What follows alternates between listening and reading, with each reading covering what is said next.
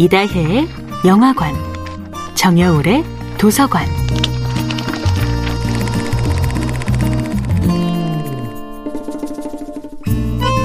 안녕하세요. 여러분과 아름답고 풍요로운 책 이야기를 나누고 있는 작가 정여울입니다.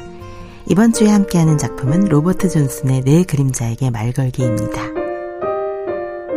무대 공포증이 있었던 저는 이제 굳이 강의를 멋지게 해내기 위해 과도하게 페르소나를 포장하지 않습니다. 100명 앞에서도 한 사람에게 이야기를 하듯이 그렇게 정직한 제 모습을 있는 그대로 보여주는 것이 더 좋습니다. 저의 컴플렉스는 무대 공포증이 있다는 강박관념이었고 그 컴플렉스를 끝내 벗어나지 못할까봐 두려워하는 마음이 제 그림자였습니다. 이렇게 마침내 오랫동안 자신을 괴롭혔던 결정적인 문제와 만나는 것을 융심리학에서는 그림자와의 대면이라고 합니다. 그림자를 대면할 수 있는 용기를 지닌 존재야말로 개성화의 주인공이 될 수 있습니다. MBTI 적성 검사 같은 것에 너무 매달리지 않아도 좋습니다. 내 그림자와의 대면은 일상 속에서도 가능하지요. 그 첫 번째 훈련은 내가 가장 행복할 때와 내가 가장 불행할 때를 구분하는 능력입니다. 나를 힘들게 하는 사람들과는 최대한 거리를 유지하고 스스로를 보호할 줄도 알아야 합니다. 타인과 잘 지내는 것도 중요하지만 나 자신과 잘 지내는 것 또한 중요합니다. 그렇게 착하고 명랑한 사람이 알고 보니 우울증이라잖아요. 그는 수십 년간 우울증을 숨겼답니다.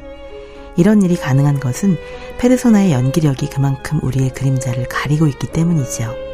내가 아프다는 것을 인정하는 것, 내가 아프다는 것을 타인에게 고백할 수 있는 용기가 오히려 치유에 도움이 됩니다.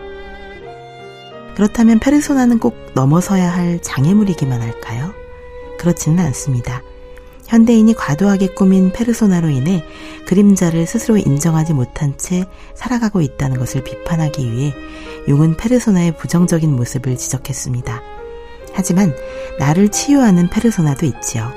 내가 미처 실험하지 못한 재능을 펼칠 수 있는 제2의 부 캐릭터를 창조해보면 어떨까요?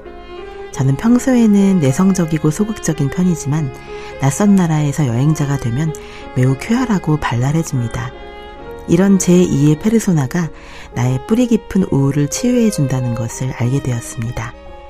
저마다의 자리에서 자신의 짙은 그림자를 치유할 수 있는 제2의 페르소나를 창조하는 오늘이 되기를 꿈꿔봅니다.